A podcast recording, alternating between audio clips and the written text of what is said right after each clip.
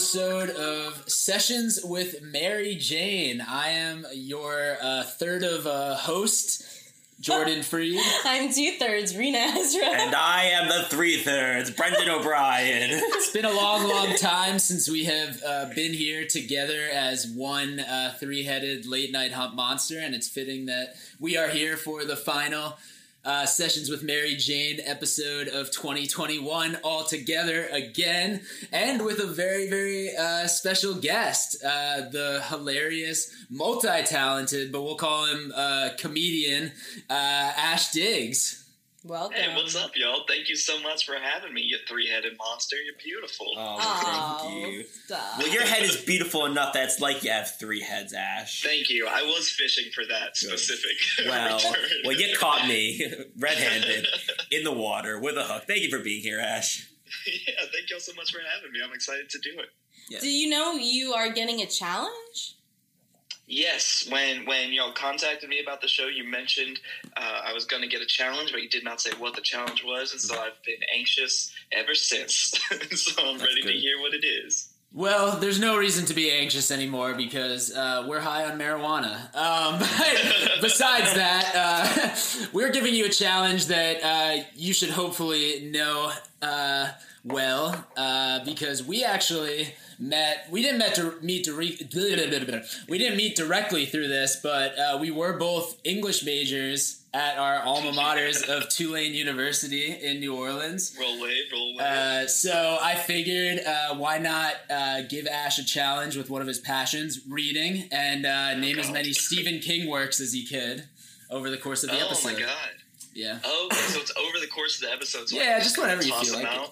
Out. Yeah. Toss them out Cool. whenever. Yeah, interrupt us when you want us. Whenever the, a Stephen King work comes to mind, you just say it out loud. Oh my god. Okay, Carrie. That's one. just feel felt like there was a there was a second there, and I'm gonna you know just start firing from the hip with them. I Yeah. think so. Uh, so be ready. All right, yeah, we're we ready. got- Yeah, and also for yeah. our listeners at home, this is our first uh, remote interview. Unfortunately, coronavirus has uh, become a thing again. I guess it's uh, the trend that keeps coming back, retro before uh, 10 years, 20 years, 30 years pass. Um, but Ash is joining us from Brooklyn. He just recently moved there from uh, Queens, Burlington, actually. Vermont. Queens. Queens. Queens. Queens. Oh, Queens, shit. Tell us baby. more. Tell us more. Queens guy, Queens guy. So I thought I was moving to Brooklyn, uh, and then I got here, and everything around me was like Queens, and the zip code returned to Queens, and I was like, "Oh, do I live in Queens?" Uh, I thought I was moving to Bushwick, uh, but I'm in Ridgewood, but I'm like right on the Bushwick border, so I'm kind Oh. of, I'm like. Right, I'm kind of a tweener, but all of my paperwork says Queens, so I'm leaning into it. It's Yeah. Queens. Okay. There, there is that small pocket of New York where it is literally referred to as Queens Brooklyn. So it sounds like that's probably where you Oh, ended is up. a at. thing? Yeah, there, there's some Oh. people who consider it's almost like the Central Jersey of New York City. Some agree Oh my that it exists. Others say that it is a myth altogether. Well, I, I mean, I think I might be right in the center of it, so Yeah. I think it might be real. Yeah. it seems to be what I'm living. Yeah, well, you I take the it. red pill or the blue pill? What's real? We don't even know. hmm We don't even know what's happening. Sorry. Poor, poor uh, Matrix for that. Um, how was your move? How was the transition from Burlington, Vermont to Queens? um, honestly, difficult. It's been it's been difficult because I feel like basically as soon as I got here, we kind of went back into. Um, you know, a lot of people went into like self-imposed lockdowns, like you know, COVID kind of the Omicron uh, kind of was like, you know, putting up 50 off the bench and like uh, everyone I knew got COVID. I got COVID. Um, I had booked a bunch of shows. They got canceled. And all through that, I was like trying to get my, you know, I, I didn't sell any of my furniture in Vermont. So I like brought everything down in a U-Haul and I was like driving this U-Haul through the city. And I was just like, what am I doing here? Like, this is crazy. I'm getting like honked at. People are screaming at me. I'm like, I'm sorry, this truck is big. These streets are small. Like, I don't know what I'm doing here. Um, and so, yeah, it was crazy to just kind of go through all the stresses of moving. And I live by myself. So, um, and I was living by myself in Vermont too. So, you know, I feel like a lot of times when you're moving out of a place, it's a pain in the ass. But at least if you have like roommates and stuff, there's kind of like a camaraderie. Like, oh, we're all doing this shitty thing together.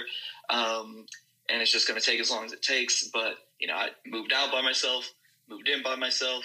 Um, I have friends here in the city, but like my sense of community, uh, you know, is is really in Burlington. So to to leave that and have my immediate attempts of finding new, new community here be stymied by uh, a disease Mm. uh, has been, you know, it's been hard for real. But um, at the same time, every time I walk outside of my apartment in Queens, Brooklyn, I look to my left and I can see the Empire State Building, and I'm like, oh, that's that's sick. Like, that's Yeah. cool. Well, uh, we're we're here for you, as you know. Um, just come Yes, to thank Jersey. you, thank you. Um, but also you have a companion, right? A dog. Yes, I do have a dog. He is he is in the bedroom sleeping right now. Um, he was we so I've been um, quarantining with COVID and everything. I have a dog. His name is Boogie. He's eight. Uh, he's like a husky shepherd mix. Mm. He's Um, so cute. yeah. I've seen him on your social media. He's so cute. He is. He's really cute. He's very very energetic. Mm. and that's been really hard not being able to get him out as much since I've been quarantining and um, and stuff like that. So today he's been like pretty good about it. Like especially when I was sick, he would kind of like you know come lay near me and you know not be a huge pain.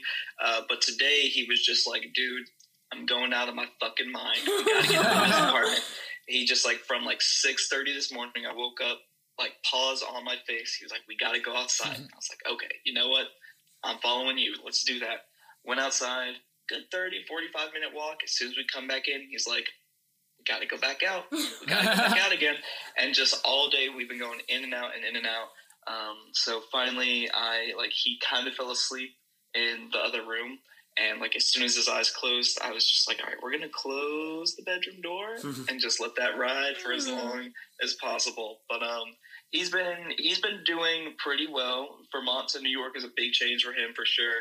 Um, but yeah, I don't know. He's adjusting pretty well, I would say. Thankfully, we're pretty close to a couple parks, so Oh, still able to to get in that greenery and such. Yeah, yeah. Yeah. What's the biggest change for you that you noticed, like going from being someone who doesn't have a dog to being someone who lives with a dog?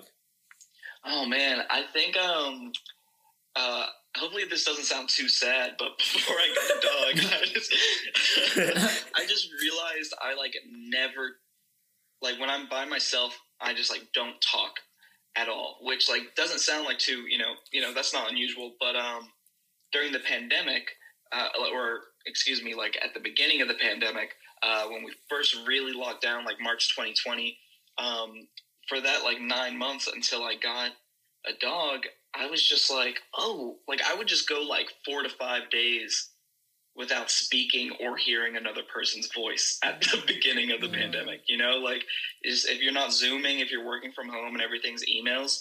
And it wasn't until I got a dog and I was just walking around like, like, hey buddy, or you know, just like fucking talking to him like he's a little person. Yeah. I I immediately realized I was like, oh my god, the last nine months of my life have been so quiet, like Yeah. Twilight Zone levels of quiet. um, so I think the biggest difference for me is that now I just like am constantly talking as I'm walking around my house. That's not well. It's just a difference in interaction. You didn't have something Yeah. else to interact with. I think that's Right. very sweet, though. I think that's very that you that's probably really nice to have a companion throughout whatever you're going through right now. It doesn't, or even like whenever, especially if it's somebody. Yeah, I mean, hey, if I could snap my fingers, turn Jordan into a dog, I will. this is true. This is very true. It's a great power. I don't think you have the responsibility to handle that power, Rena. No. Unfortunately. She also wants me to be a hairless cat as well. yeah, but yeah. you know. yeah, Ash, are you are you pro hairless cat or anti hairless cat? well, does does anti mean like killing them? No, no, no, no killing here. We're on sessions with Mary This is not a eugenics movement Yeah. of cats.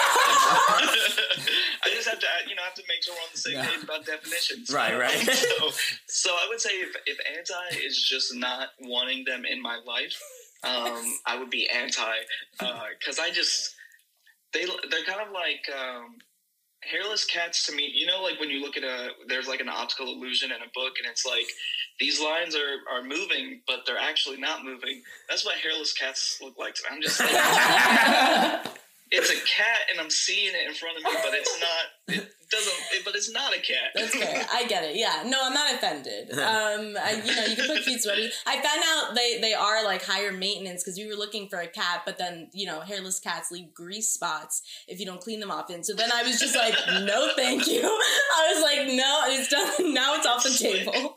That's a deal breaker. It's not. Yeah, no, I can't. I'm sorry. Grease spots. Yeah, they mm-hmm. just like mm-hmm. start sliding around. yeah, not pleasant. No hair. Woo! not pleasant. Yeah, but besides animals, um, what about the difference in comedy? The scene in Burlington, Vermont versus New York because I've never been to Burlington, Vermont, um, nor have I oh, seen like the comedy culture or anything. So I know, I know, but I've heard yes, such amazing things, and the theater also. If you want to talk about your um, like you mentioned your community there and they were doing like you know your your last show and everything and it all looked really really wonderful um yeah what are the the highlights differences yeah, well, I think you know Burlington is such a. I can't. I'll, I'll never be able to say enough things about Burlington, Vermont, and especially um, the comedy community there. Um, that's that's really uh, you know home base for that for that community is Vermont Comedy Club, and they do so much fantastic work for the city and for the comics there. Um, but but I think that one thing that Vermont is able to do, that Burlington is able to do, because it's so small, um, is there's really a sense of solidarity and community mm-hmm. in that um, you know like being able to post in a facebook group hey last minute i need a ride to the airport or like i need uh, help like moving or i need someone to babysit my kid like this is it's it's like you know everyone is there for each other in so many more ways than just whatever our ties to the comedy club are um, but they'll be there for you if even if they're only tied to you is the comedy club. Um, so it's it's a really wonderful um, just community, just a lot of supportive and kind people. And I think that the thing that I noticed immediately about New York having, you know, I'm totally green. I, you know, I have not accomplished anything here. But one thing I've noticed immediately is just how many like I'm sure there are communities just as strong as that here in New York, but there are so many of them, and there's so mm. everything's so split up, and even just even just certain bars have their own like you know like oh those are like uh, folks who freak you just like you you affiliate with like the place you do your shows at or your open mic at. Right. There's just so many more options. It's so decentralized. Um, but I, I also say that as someone who is totally on the outside of it, right now. So I also imagine that to a point, all those com- communities must overlap. Um, so I'm sure once you, you know, I'm sure someone 10, 10 years into comedy here would hear me talking like this and they'd be like, oh, he just doesn't know what the fuck he's talking about. He's just not in the community yet. so. Well, no, but um, I think that's fair though, because it is, it's huge. It's very, we have a huge population in New York City. Yeah. Everybody's great. And there are many different small pockets um, yeah. And for sure, I mean, the entertainment business in general, it looks very big, but then you're like, oh, everybody knows everybody at the end. Yeah. And you're just like, then the world seems smaller.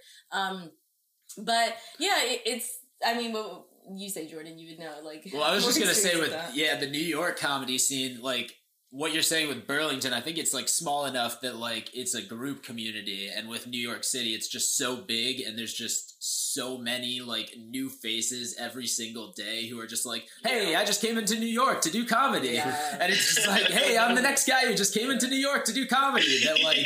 people become right. very clicky very quickly, mm. and yeah. it like you have to know people in certain areas of New York and know the people who produce shows now. Like the indie alt shows are the place to be. And like if you don't know those people, then you never get booked. Mm. And then you literally right. just get left out of the New York comedy scene. it's like, yeah. which yeah. is good though, because like so it is better to have like uh vibes, you know, like shows yeah. being determined by like, oh, this is uh, going to be for this type of audience. This is going to be for these types of people. Um, yeah, totally. It feels like that. You know that meme where it's like a bunch of different people at different lunch tables, and it's like, which lunch table are you going to sit at? Like the one with Tupac and Drake, or the one with Biggie and like the Island Boys, or whatever. Yeah. Well, well, well, which uh, which uh, table would you sit at then, Ash? Given those examples.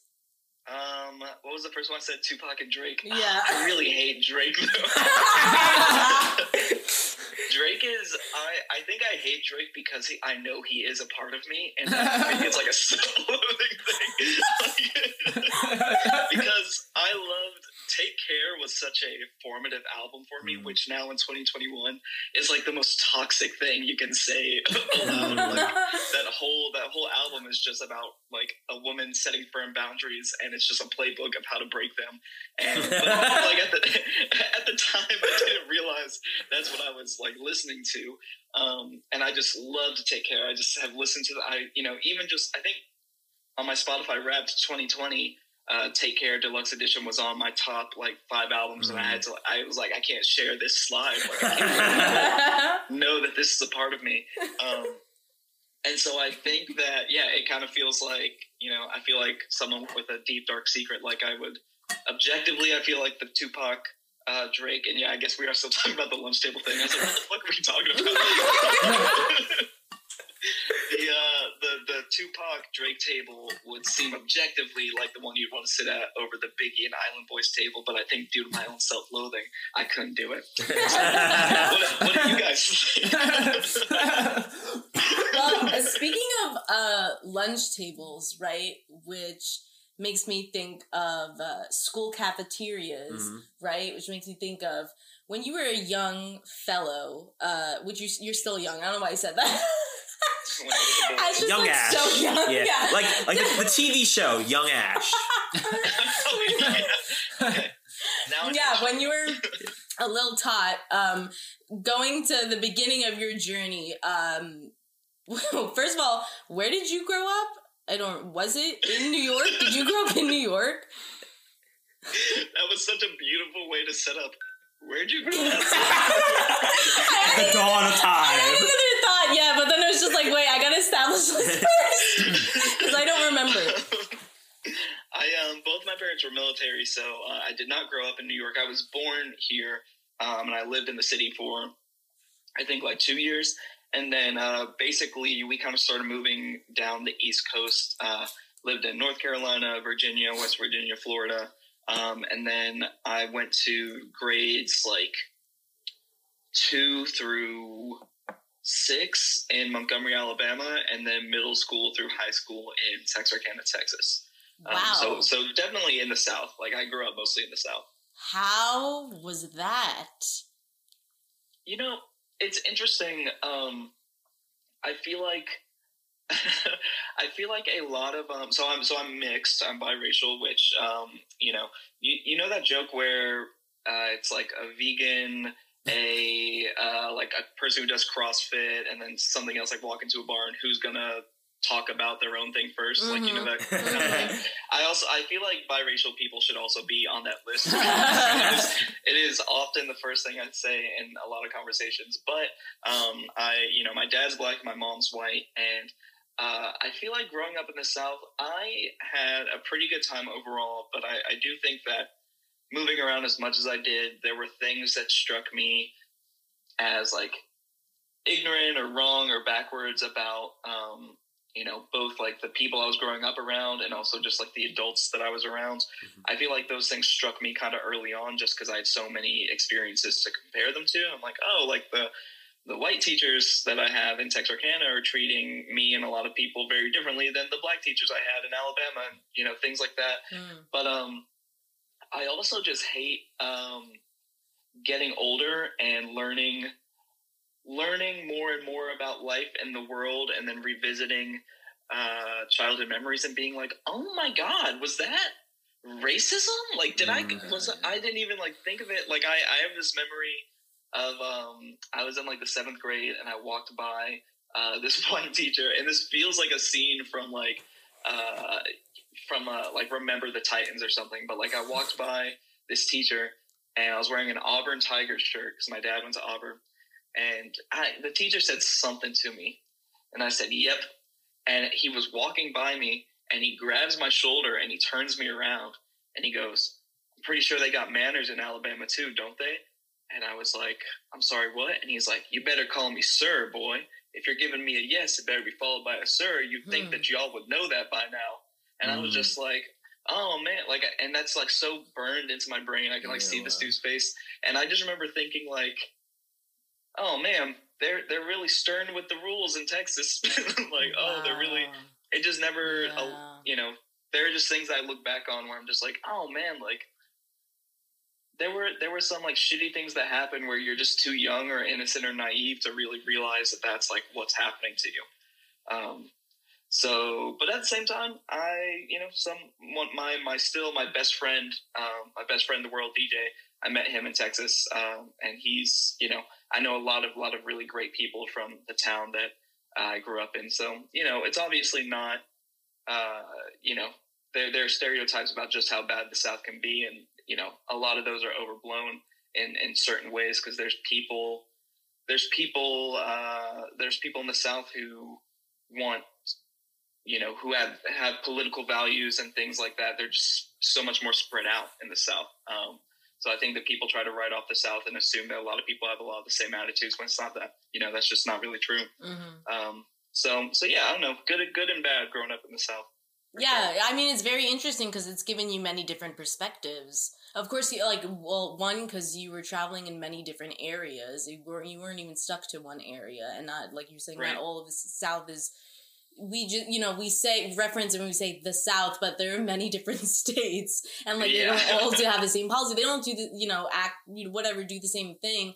Um, and also yeah, your your education like there's just information you learn as you get older, which like yeah, you know, ignor- ignorance is bliss uh, for you know like a, a, part of it. But when you're young and it's before you find out more truths about the world, yeah, and you're just like, ah, this is what this means, yeah. and then it just right, and then you just either get like you know. um frustrated or like upset or like happy like whatever the thing is that you learned but um that i mean do you feel that that's really framed your comedy?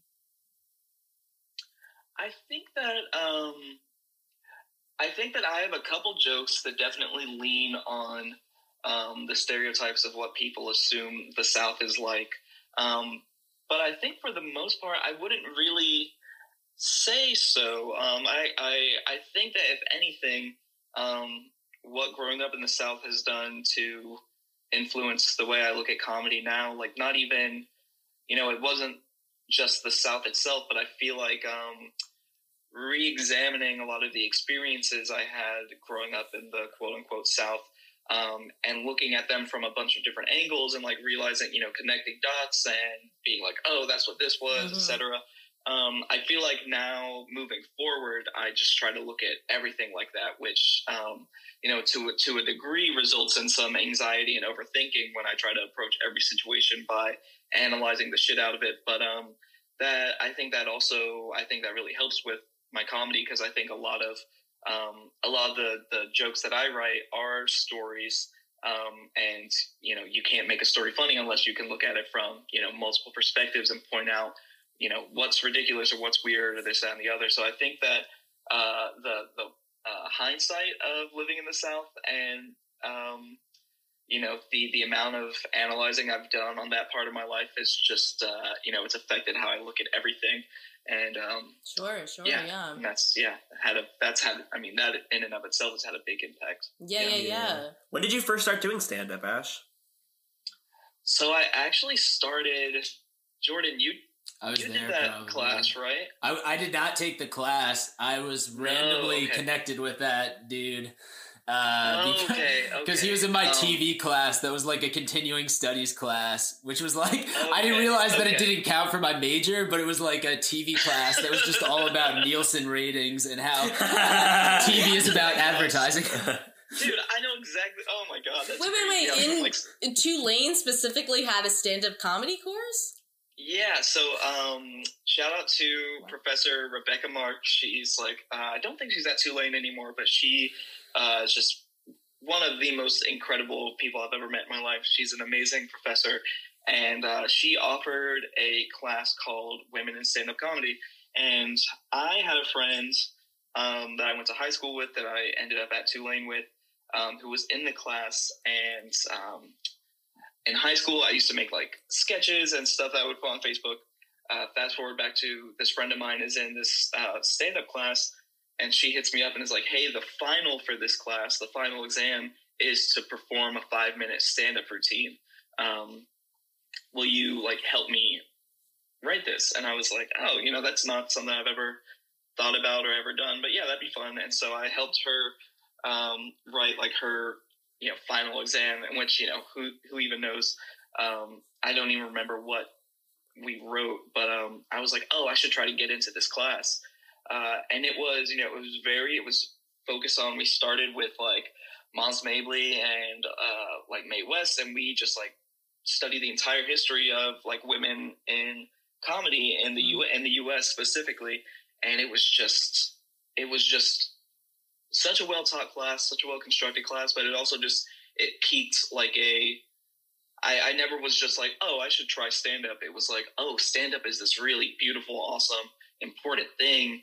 That's something I would like to maybe do if I can. It, mm. If you know, it, wow, it, it like ignited like a, that flame. Wow. Yeah, I totally did. Um, and and so and the final was a five minute set that you did in front of the class and any friends and faculty that were invited.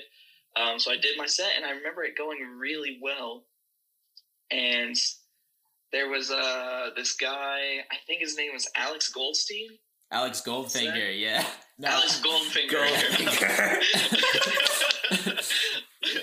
dude, my my brain, I jumped to Goldfinger and I was like, no, no, that's not Austin.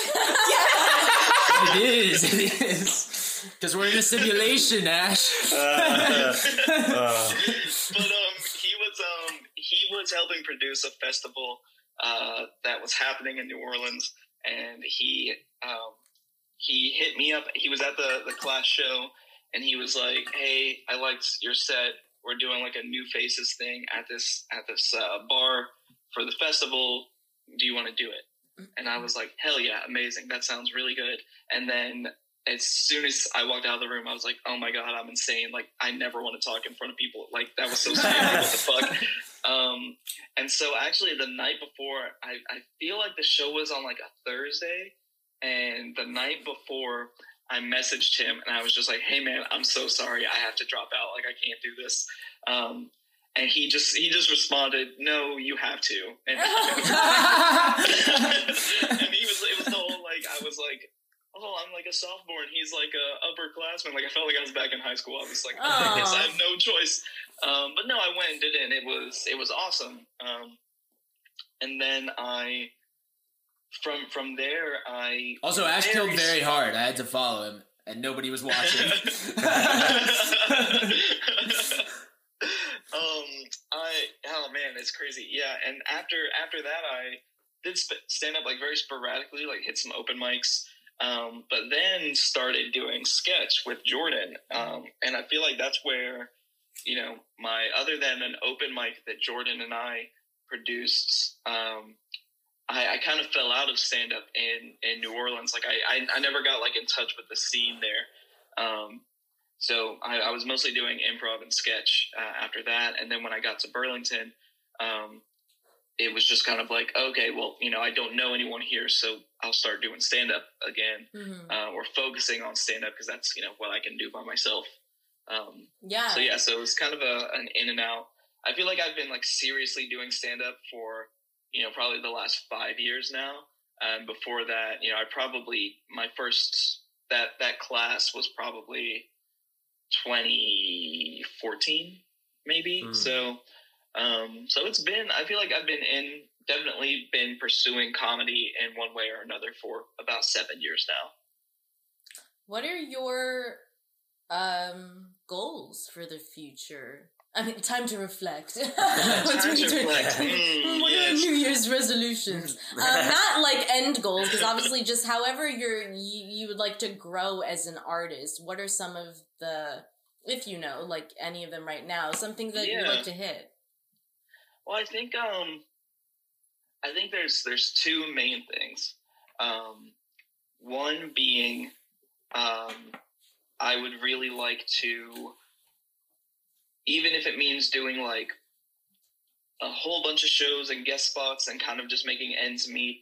I'd love to have comedy be, um, you know, my my job. Like the you know all I that's all I have to do is get up and work on the thing that I'm passionate about. Mm-hmm. Um, and one thing one thing that I've I've immediately come to learn um, just from the friends I have started making here in New York is that that is totally possible. Like it's a it's a hustle, it's a grind, and you are like making ends meet. But you don't have to be on TV or touring the country to have comedy be your job. Mm. Um, and it's it's interesting. Um, it's interesting just knowing like okay, that's something I can aspire to. Like maybe I won't be able to live in a one bedroom apartment forever, but like you know if I have roommates I like things like that. If, if there are things in my life currently that I would sacrifice if it meant that I could um, you know sustain myself from from comedy.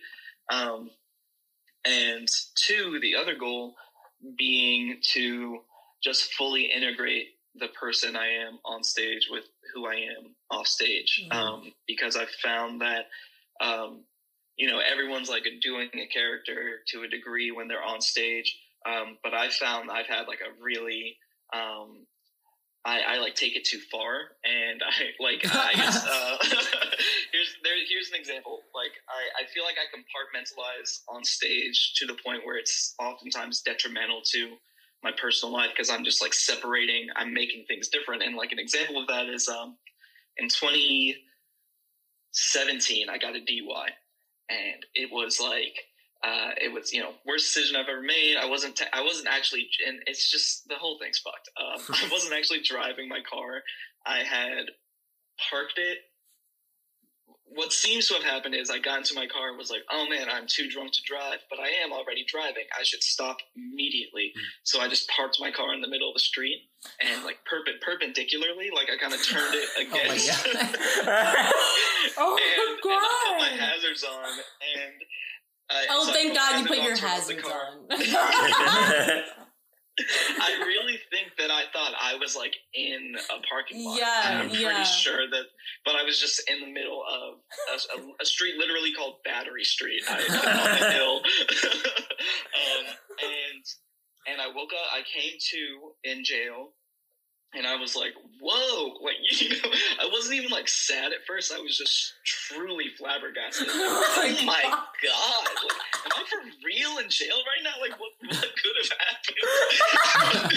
um, and then, and then it and then it became incredibly sad after that. and this cop like this cop like took me home the next day and I had to like tell my girlfriend at the time, you know, she was like, Where were you? And I was like, Don't worry, baby, I was not cheating on you. It was somehow worse, actually. it's actually much worse. I was arrested. Um, but but so it was like, and I had to get a lawyer, and it actually, I was, I had been hoping to move to New York around that time, but I actually, I had to use all of my savings on a lawyer and like the, the legal fees. And um, you see those signs that say like DUI, you can't afford it. It's true, man. That oh, shit set me back, and I totally deserved it. You know, I did. I that was like a, such a stupid, stupid thing. Uh, very lucky that no one got hurt, but. but um, a couple weeks later, you know, it really, it really fucked up my life. I started writing a joke about it, and I started performing this joke about it and it quickly it became like one of my best jokes like it was my closer for like a couple months um, and it was like kind of a longer joke, and I was really proud of it um, because I had, and this, you know, this this joke I've done it in a couple different places, but again, like I am a brand new comedian in the scheme of things, so who knows if the joke is actually good or not? But it's done well for me so far.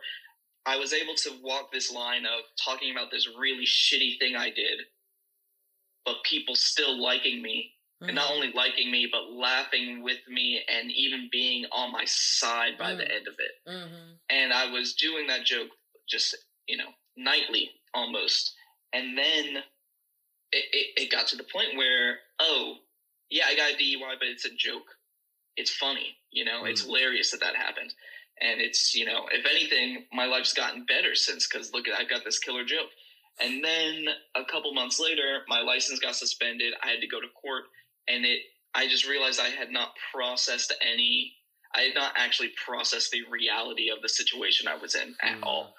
And it just it was it was so hard to deal with and I just emotionally like really fucked me up and it was like I wasn't processing the emotions of this awful thing I did. Um that happened to me six months ago. I I somehow delayed it by six months, and that made it so much worse because it was just like, what the fuck am I doing? Like, mm-hmm. this is not a joke. This is a real thing that happened.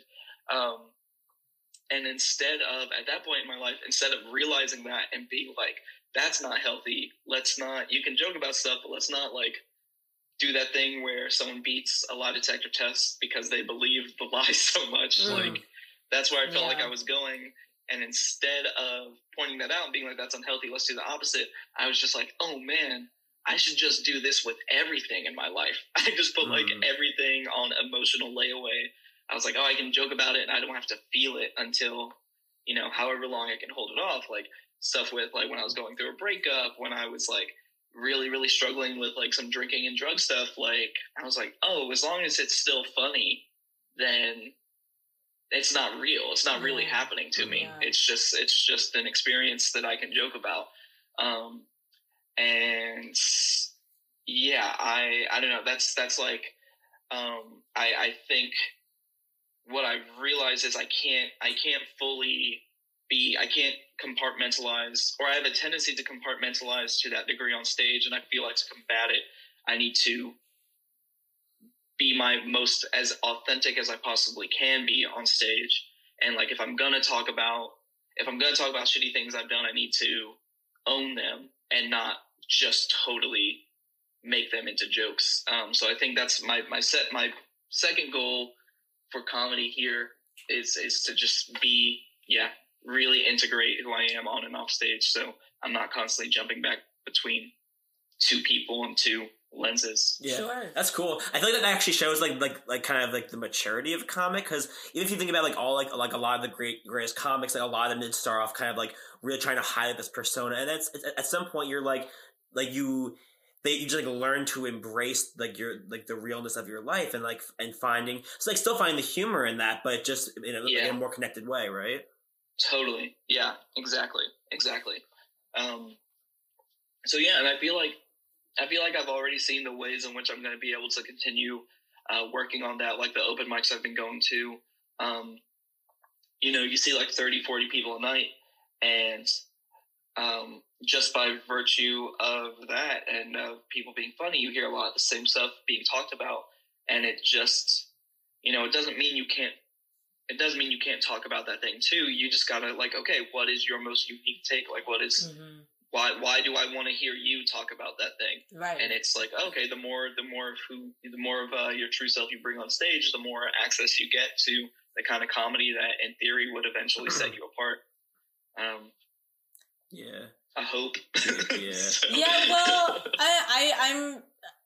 I I think we can all agree that your um, voice is definitely unique in oh, comedy oh, in general and for stand up. Yeah, well also cuz we know you like as a, you know, like personally and you're really really awesome person. Um but it is like you're saying when everyone's kind of like barking the same thing in a whole crowd and it's just like, "All right, well then we, we don't need somebody to say the same thing about the same topic, about the same right. perspective and the blah blah blah blah blah." Um so I, I just think it's it's really cool the I, your own personal growth that you've just shared and like the the other stuff that you're continuing to conquer because it's uh, only natural um and i think just of, as far as like psychologically our brains to do like self-defense will disassociate ourselves from yeah. whatever uh, uh, like the uh, event happened into our life so we don't have to process it because right, it's, yeah. it's yeah like we all had to yeah and we were all in like the the same boat when we had to quarantine like our minds just drifted off and started self-reflecting and self-analyzing oh on all these past months and years mm. of of our own you know life baggage and we're like oh gosh like now what is this? We didn't know we were opening the the door to the abyss but uh, there it oh goes. Yeah so um but i think yeah i think that's splendid because it's i i think what you're doing is way better than like you know comedians who've been or you know now cancel culture but guys who are like oh no that's not really me that's a character when they've done mm-hmm. me too stuff like that's yeah. that's really because that's what i thought when you said in the beginning and it's like you know when people hear like you know being an authentic self and this is not just like a character but then i feel like some comedians are like, oh no, but that was a character mm, on yeah. stage. This is the real me. And it's like, you're spewing the same bullshit. like, what? You through twenty characters already. They're all awful pieces of shit. yeah, yeah. Um, but I, I think it's also like Yeah. people are connecting with that. Like people don't want the shiny, fake, you know, Yeah. bullshit on the surface. Like they don't. They they want to like see and hear. They're like, oh, this person is a real person. Like they're being Yeah. honest with us. They're like, I don't think that's always that should be an expectation. I don't think everybody has to unload that. I think it's very Sure. uh proper and respectable for people to keep a separation with their you know because it's your private life whatever is in your private life versus whatever public persona you want to put out Yeah. there but i think people are really connecting with that now on social media and whatever just because yeah people are so physically distant their way of connecting is like they i i want to go through your layers like i don't want to just Yeah. see this people just don't want fake anymore so Yeah. I think that's Yeah. yeah. and I I think that's um and it's tough. It's fucking hard. Like everyone who's who's gone through their own experiences like the the bad ones it's nice that you could if they you know see you and they hear you and they could be like oh wow he has this perspective that kind of like uplifted it brought it out of the dark shed some light Sure. on it i can do that now to mine like it's kind Yeah. of a teachable moment Yeah, and it is yeah. therapeutic for other people so yeah that's my two cents Yeah, yeah. Ash, for, for someone for someone who has never, because we, we also want to get into like you as a musician too, because we know that you have Oh, like a pretty strong musical background. Uh, just kind of to kind of segue these uh, comedy into the music. For someone who's never performed live on stage, how do you best describe the feeling it feels to be on stage performing for people?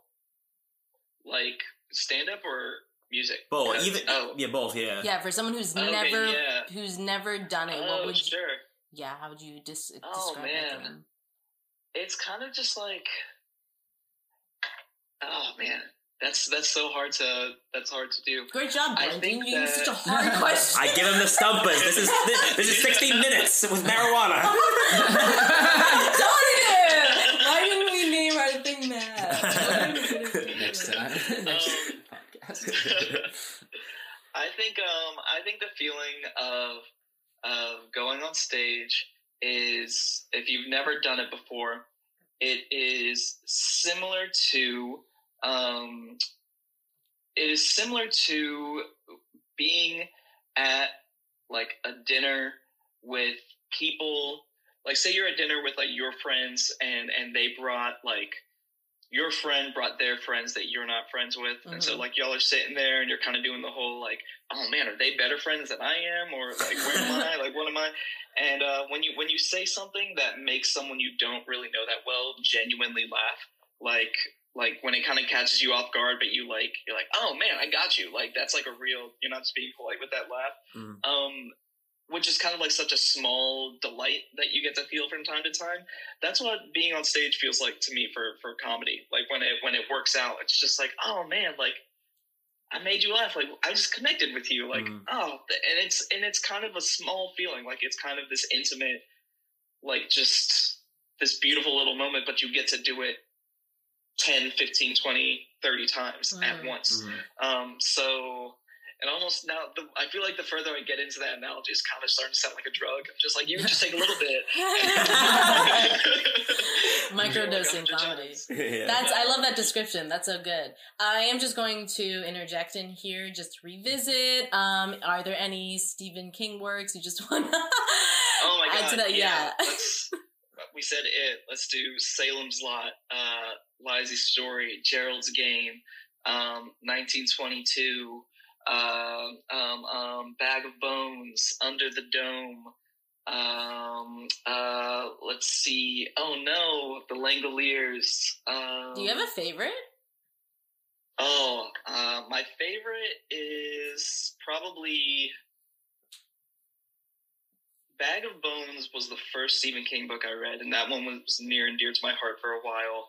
I think my favorite is probably um, uh, Pet Sematary, which I Mhm. actually don't know if I said yet, but now you did. um, Oh, did? Oh, yeah. Yeah. Okay, cool. Um, yeah, Pet Sematary is just I felt so physically ill after reading that book. Like it is one of the most vile, scary things Oh wow. I've ever read, and it is to this day the only book to invoke such an intense uh, reaction. I just thought it was so like well read or well done. Um, That's incredible. What is your uh, Yeah. attraction to? Because we know you have a horror movie podcast. Um, what is your attraction to horror? Um, so it really started with my dad. Um, he really likes horror movies, and my mom hates them. And my, my we we had like a guest room with a TV, and my mom would be like, "If you guys are gonna watch horror movies, uh, you got to go do it in the guest room." And so my dad would take me into the guest room, and I like I don't know if I wanted to or not, but he would I would always end up watching them.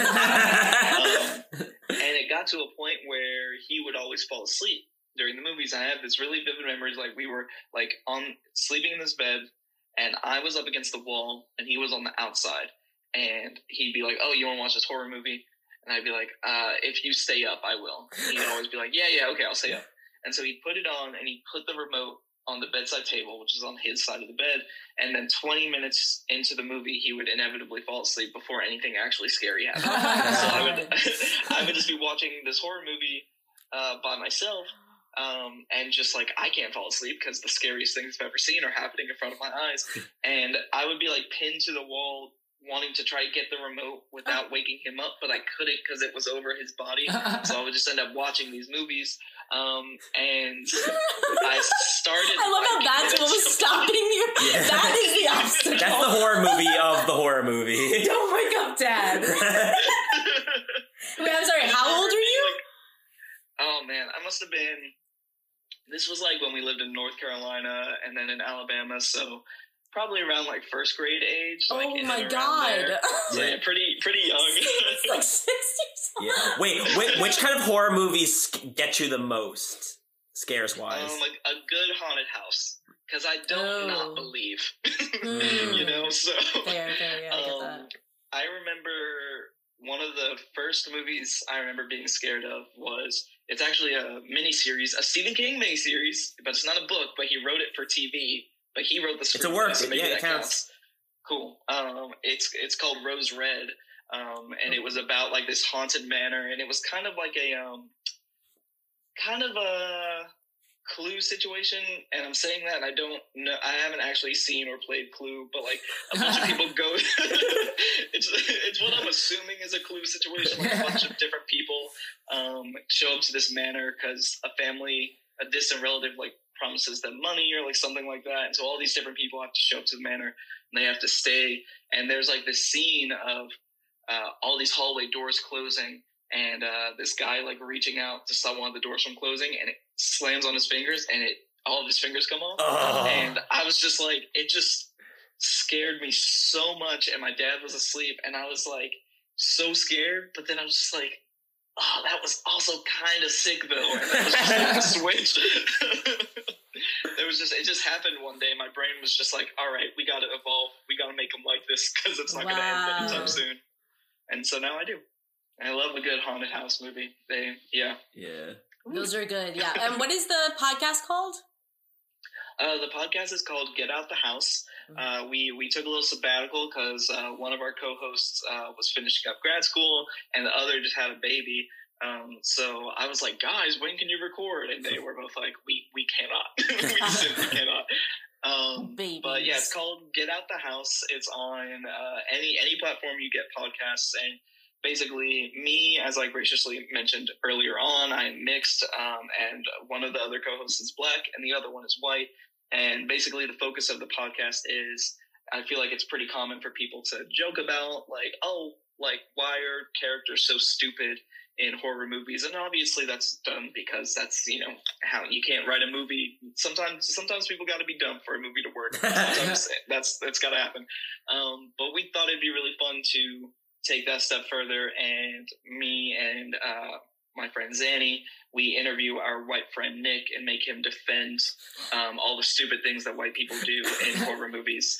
Um, Yeah, it's and- hilarious. yeah, thanks. And it, it's been it's been really really fun to do, and also just like an incredible. I'm, as I'm sure you guys know, but it's just like doing a podcast with friends. It's just an incredible way to stay connected and like continue building your friendship because like you just you know you say stuff you learn stuff that you didn't know and it's mm-hmm. just yeah it's it's awesome man it we've been lucky enough to do pretty well too. Like it's doing it's getting people are listening cool. and i think it's pretty funny. So um yeah um i love it. Yeah Ash, are there any uh, like going back to the horror movies? Is there are there any because uh, you know music plays a pretty significant role in uh, in horror movies, both in like the, the suspense and like just like, the overall tone. Are there any movie scores that you that like stand out to you? Ones that like kind of like that or just like really did the job? Solid question. Yeah, you know what's a, a recent one um, that I really loved? Well, recent. I think this was like 2017 or 2018 now, but um, the movie Raw. Did you guys ever see? Yo, I love Raw. Oh, it's so, so good. It's, and I guess it is a horror movie. Like it is. I mean, it's scary what happens in it. Um, yeah. and I I just thought um, it it just that that score to me had like the feelings of kind of like a um, of a happier movie, like of a um of an art house indie, kind of like an A twenty four or like a Wes Anderson. No, not even Wes. Who am I trying to think of? But you know, just like uh, it, it didn't. It's, it felt indie, yeah, but it felt comfortable, and that juxtaposed with like the terrifying things that were happening in the movie, I thought was uh, it just. I remember listening to it for a while afterwards. Um, but I also, you know, love the classics too of just like The Exorcist. Doesn't yeah. Is is there a better one? I mean, I'm sure maybe, but I don't know, man. That's it's pretty perfect. yeah. The guy. Oh, I was gonna say, did you have anything spooky happen to you in New Orleans? A very spooky, uh, oh my god, unique city. Dude. I had I had one experience that felt strange to me. Um, there was a night. Uh, it was like a Saturday night and it must have been. I remember that Buku Fest was happening, which is a music festival. Um, I, I, only remember it because all of my like roommates went, and I I didn't for for whatever reason. Um, I think maybe I couldn't afford it or something like that. But I just remember that's why I was by myself, and um, it was also this is I'm giving away clues of how actually traumatic this memory is for me because all the specific things I remember. But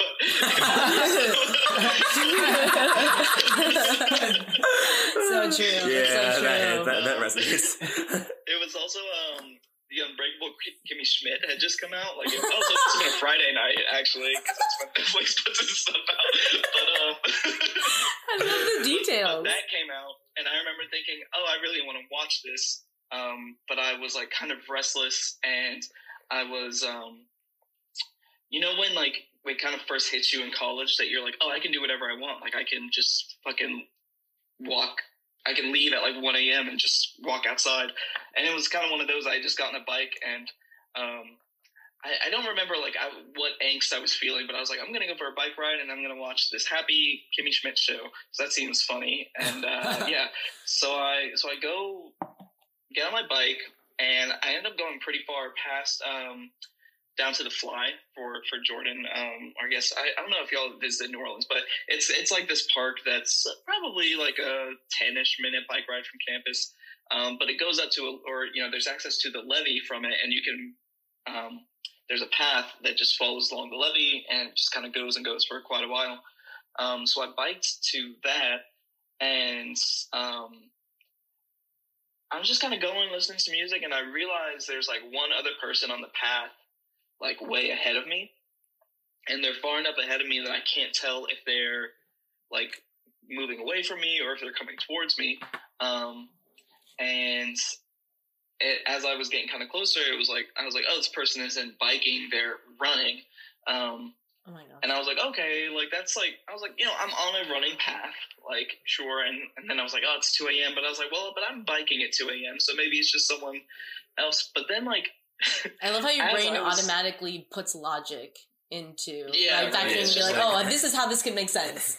yeah. and as I'm like biking closer, you know how there's a difference between someone who is running because they're on a run. Uh-huh and someone who's running like they're being chased by oh something. Oh there's, yeah.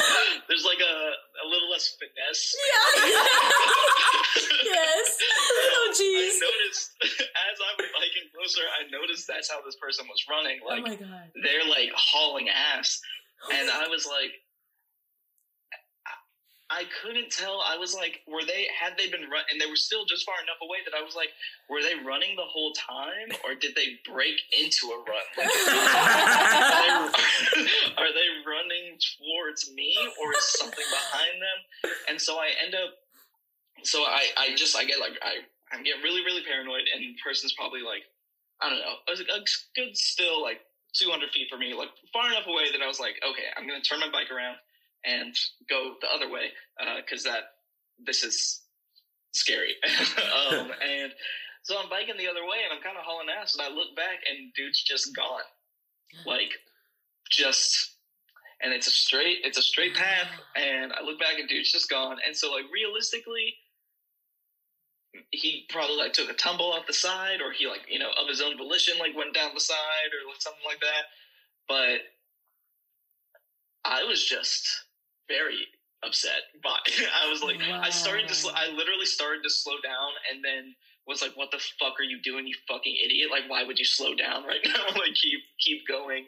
Um and I hauled ass all the way back to my apartment got back to or to my apartment to the fucking dorms get in sit down all the lights are on and I start watching Kimmy Schmidt, but I'm like shook. I'm like, Ooh. I'm feeling really like, I'm like, oh, that was super fucking weird, like just really strange. Where'd that guy go? And why was he running like that?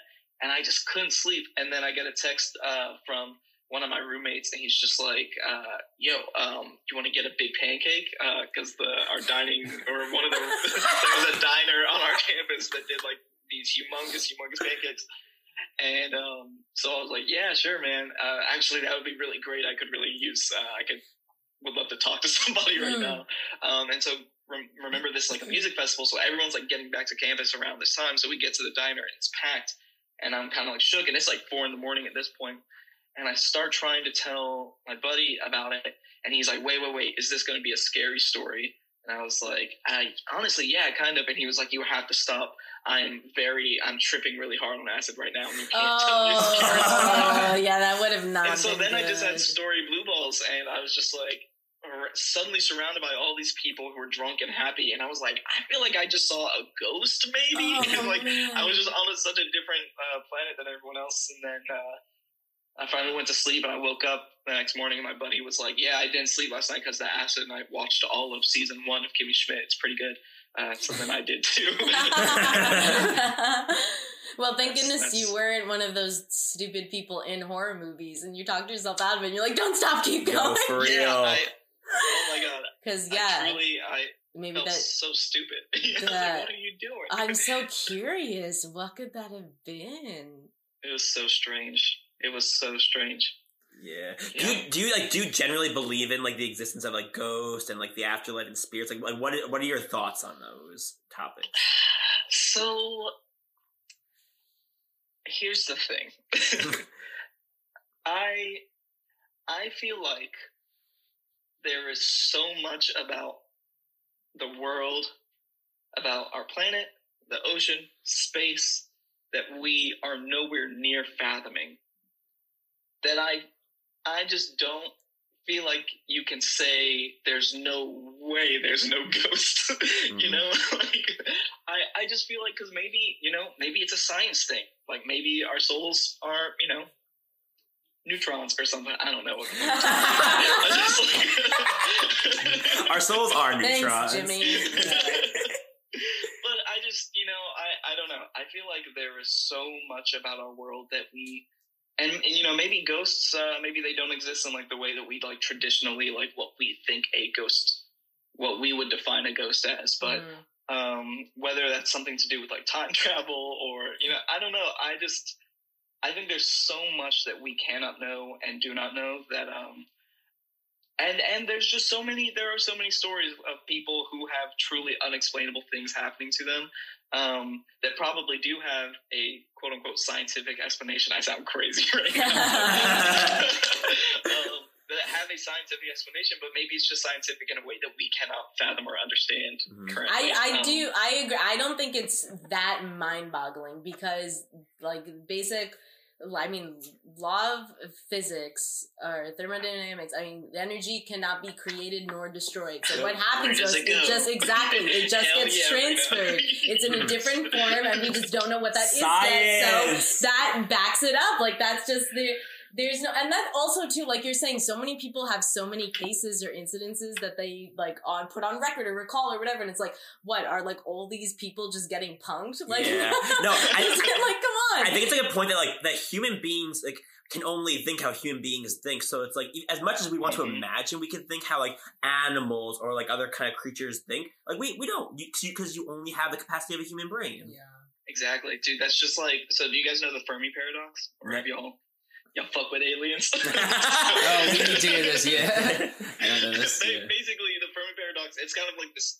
The, the the bare bones of the theory is just this this scientist who was just like um, he's like the universe is so vast and so huge and so uh, wide sprawling that there's no way that uh, life, intelligent life out there doesn't exist. Right. Mm-hmm. But if that's the case, why don't we know about it? Like, why have yeah, they not contacted yeah. us? Why haven't you know? And so it's just like that paradox of they must be out there, but we can't like, but they aren't. Yeah. But why?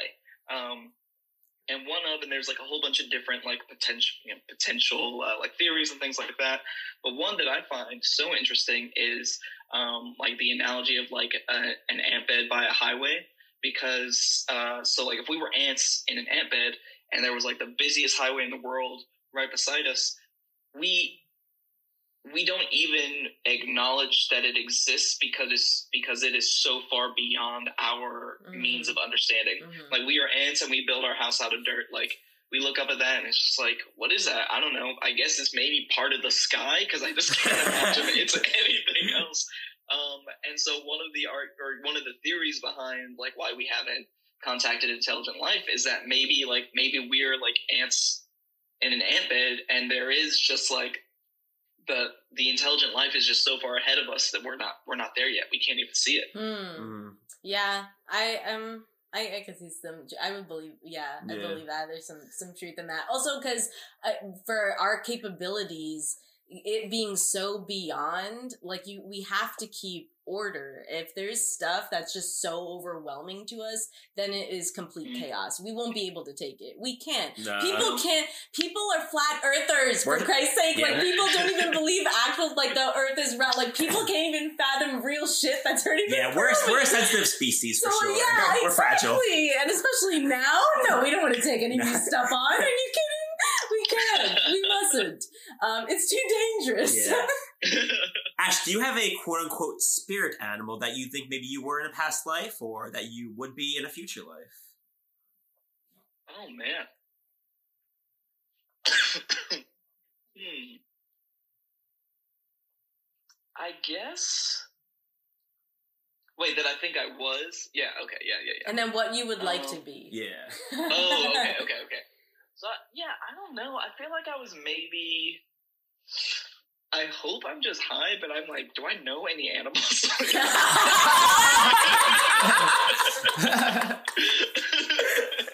Is broccoli an animal? Is man an animal? um, no, I don't know. I feel like something. I was maybe something like a um like like a turtle, but like one of the like ones that'll bite. Like mm-hmm. I feel like because right now I feel like I'm like I feel like I mostly go with the flow. Mm. Um, but like I can be kind of pissy. Like I do feel like I've learned that about myself. Like I can be kind of a moody bitch. Um, and so I feel like, and I feel like that's a lot of times like there are two kinds of turtle videos, right? That you see on the internet. It's like one of like a really really old cute one, or it's one that it's just like they hold up like a watermelon to it and it like bites the watermelon in half. Yeah. so Ooh, I feel like that's kind of like where uh, maybe I'm just describing my bipolar disorder, but that's like my meal these days. Um, so maybe maybe a turtle, and then I think I'd like to be. Um, I think I'd love to be a sloth, man. They seem to have it made. Um, I mean, you know, like you got to be living good if there's like a deadly sin named after you. It's like no, you can't sloth. like, True. Which came first? Yeah, yeah. Yeah. What about you, Brendan? Oh, I'm dog all the way. I know. You I, were a dog, or you're gonna be a dog? I, I definitely think I was a dog before because sometimes I that makes sense. Yeah, I just like I like I like I feel like sometimes like dogs are like, yo, why do you seem like a dog to me? Why do you seem like a dog to me? Because like, I'm clearly not a dog to them. And then at some point, I'm able to convince them that I was a dog, and then I feel like they're like, oh, okay, yeah, I get it. I don't get it, but I get it. oh Um, wow. and I hope that I am reincarnated back into a dog at some point in my life. So I'm, Oh, I'm, going- I'm going for that, that Brendan point in your sandwich with dog bread. Yeah, yeah. Wow. I just want to alternate dog, human, dog, human. I feel like it'll give me some good takes on the world. Yeah. Yeah. I love that. Yeah. I feel like I was a bird.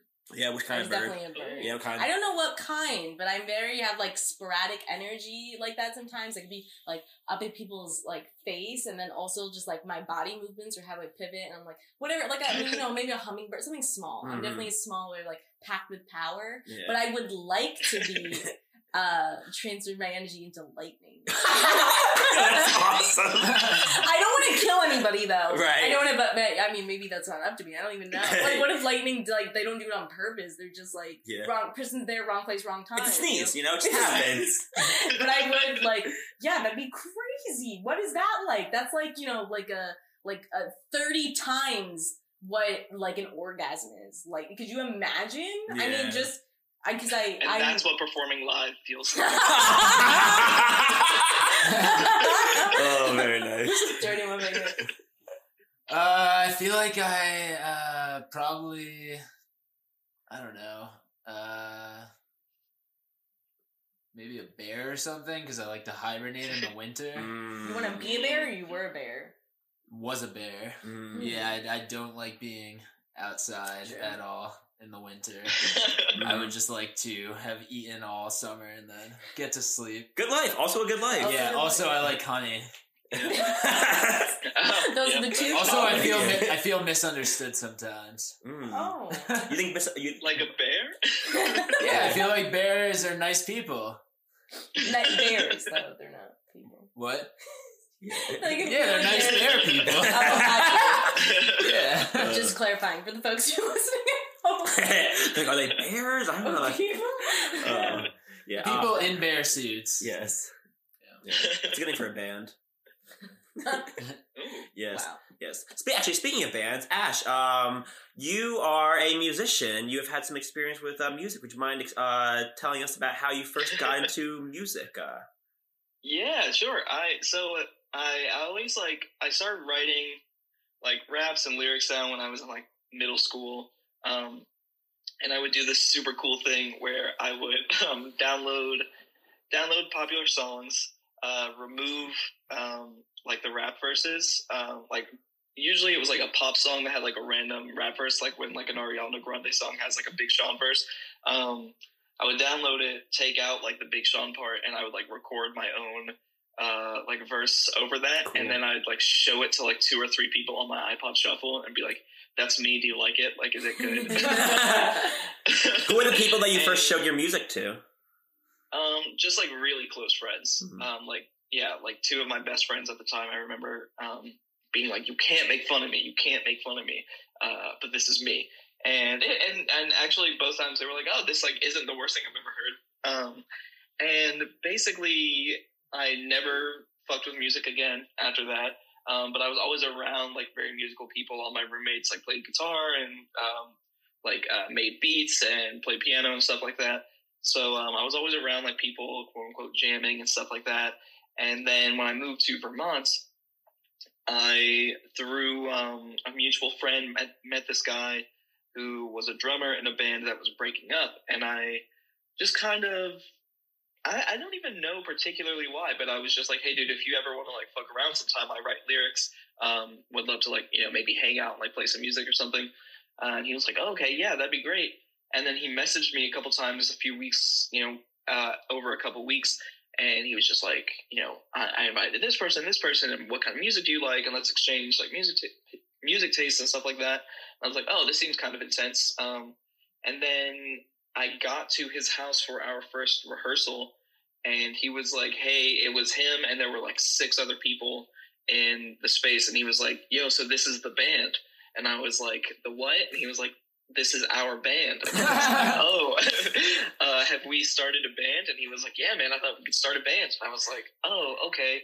And he was like, also, we talked and we think your last name would be a really cool name for the band. Hmm. And I was super uncomfortable with that at first because hmm. because like you can't no one believes that I didn't name the band. I'm telling you guys this story now. I know I'm just gonna just have to live with this. No one will ever believe that I did not name the band after yeah. myself. Jon Bon Jovi um, has the same issue. He says the exact same thing. So. I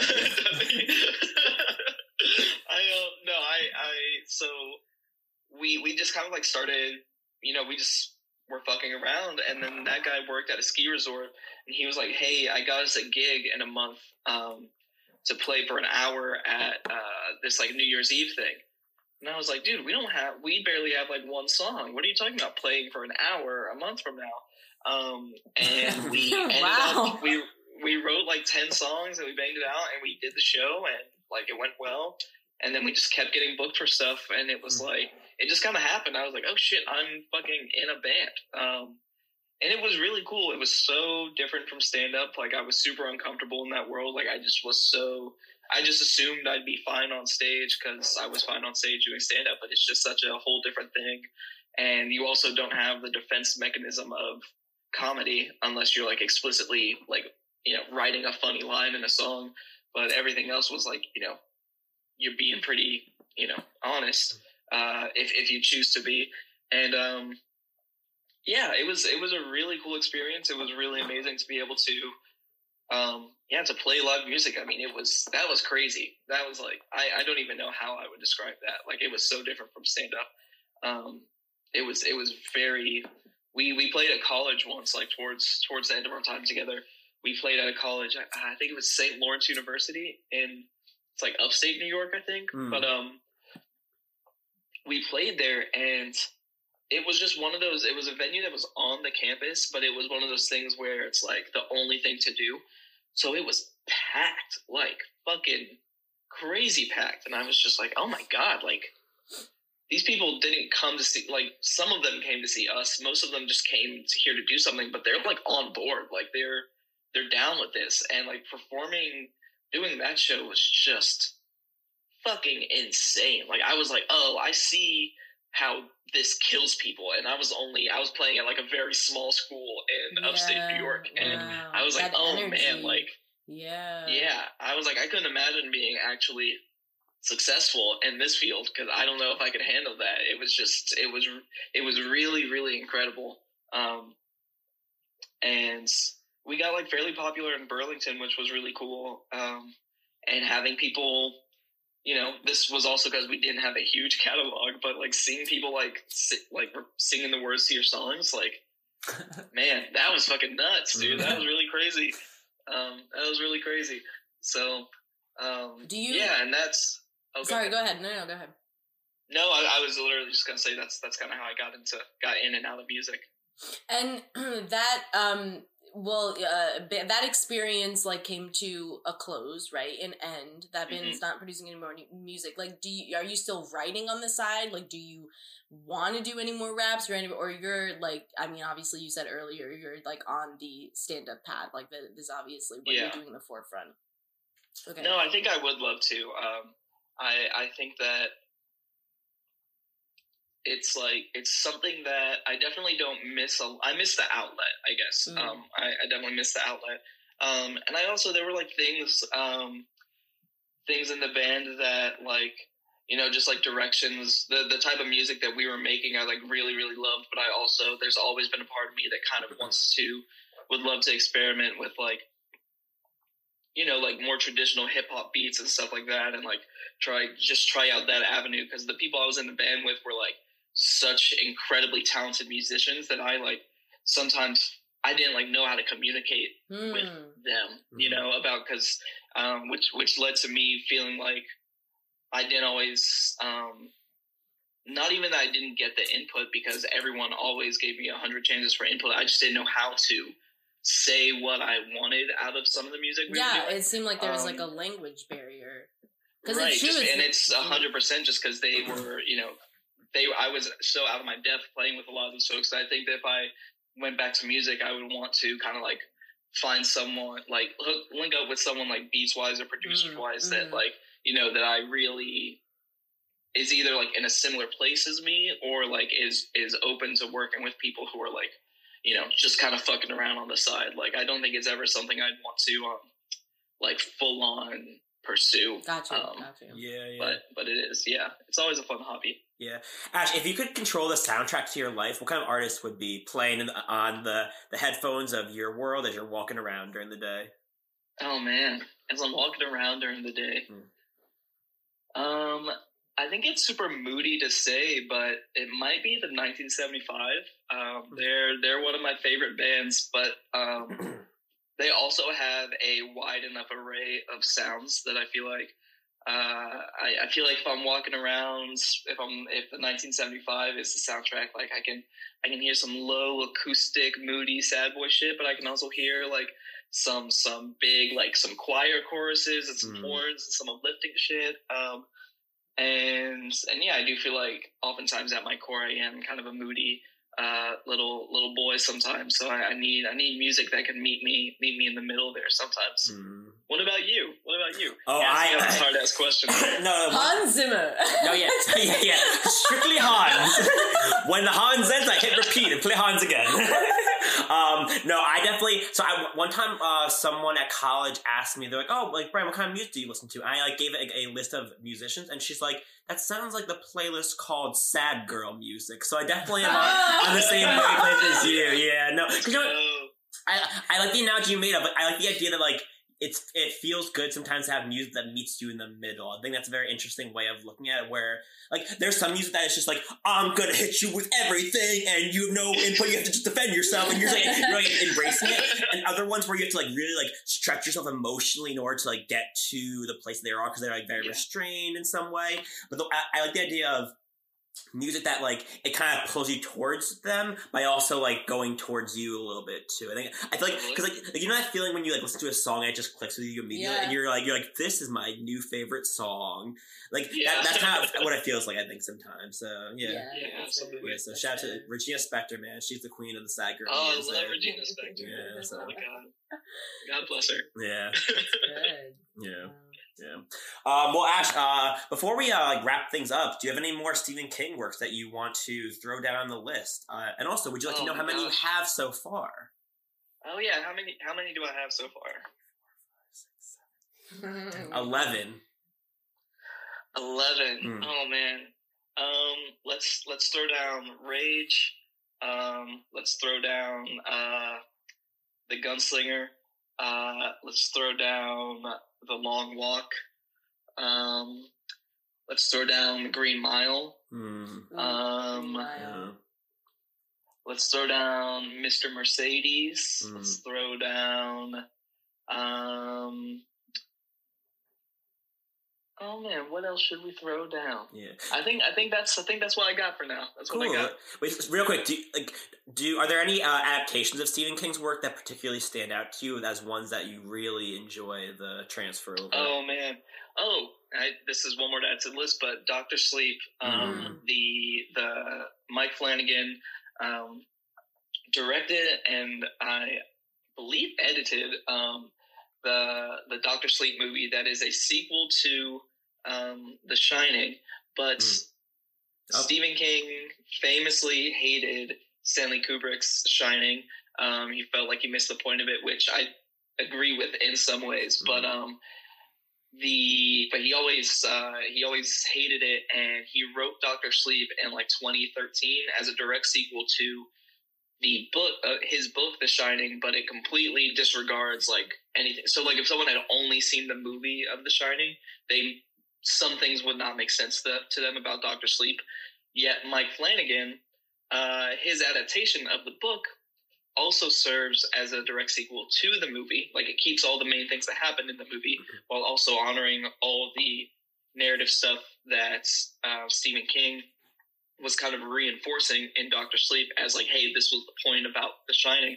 Um, Mike Flanagan somehow stay true to both. Like he even he recreates scenes from The Shining, but he doesn't mm-hmm. de-age anyone. He like casts people that just looked like the old actors, which is so much better than fucking de-aging people. Yeah. Um, and he like matched the color palettes and he rebuilt all these sets and he he just did so much to make it a true sequel to The Shining, the film, while also somehow staying completely true to the narrative of the book. That I think it's like, and Stephen King loved it himself, and uh, I think it's it's probably my favorite adaptation of a of a Stephen King work. Yeah. There's a lot of good ones, but that one really is just fucking insane. Good pick, good pick. Yeah, it's pretty bold that he cast someone to play Jack Nicholson, and you're like watching, and you're like, that looks like Jack Nicholson. Like it actually kind of looks like Jack right? Nicholson.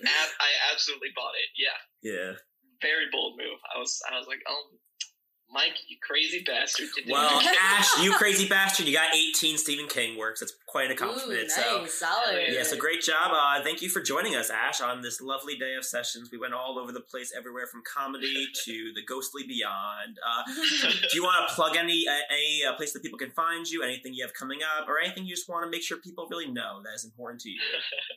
sure. Um, you can find me on all the socials at Ash Diggs underscore. Um, you can go listen to Get Out the House, uh, my scary movie podcast. It's streaming on anything. We're going to be back with new episodes in early 2022. Um, and other than that, I'm just yeah really grateful uh, that COVID didn't stop us from from still having this session. I really love talking with y'all, and mm-hmm. uh, I yeah, just happy happy to be here with y'all. Yeah. Oh, also, we'd be remiss if we didn't say that uh, on the Late Night Hunt Patreon, you can watch Ash Diggs performing in Jordan Freed's Knock, which was produced uh, actually like like earlier during COVID times, and uh, and Ash is phenomenal and funny, and it's about a group of stoners that hear a knock at the door, and in true stoner fashion. They can't decide who's going to answer the door, and also every other possible divergent topic that you can go on as a stoner. Yes, thanks. Thanks so much for being on the show, Ash, and get well. Yeah. Thank you very much. I appreciate it, y'all.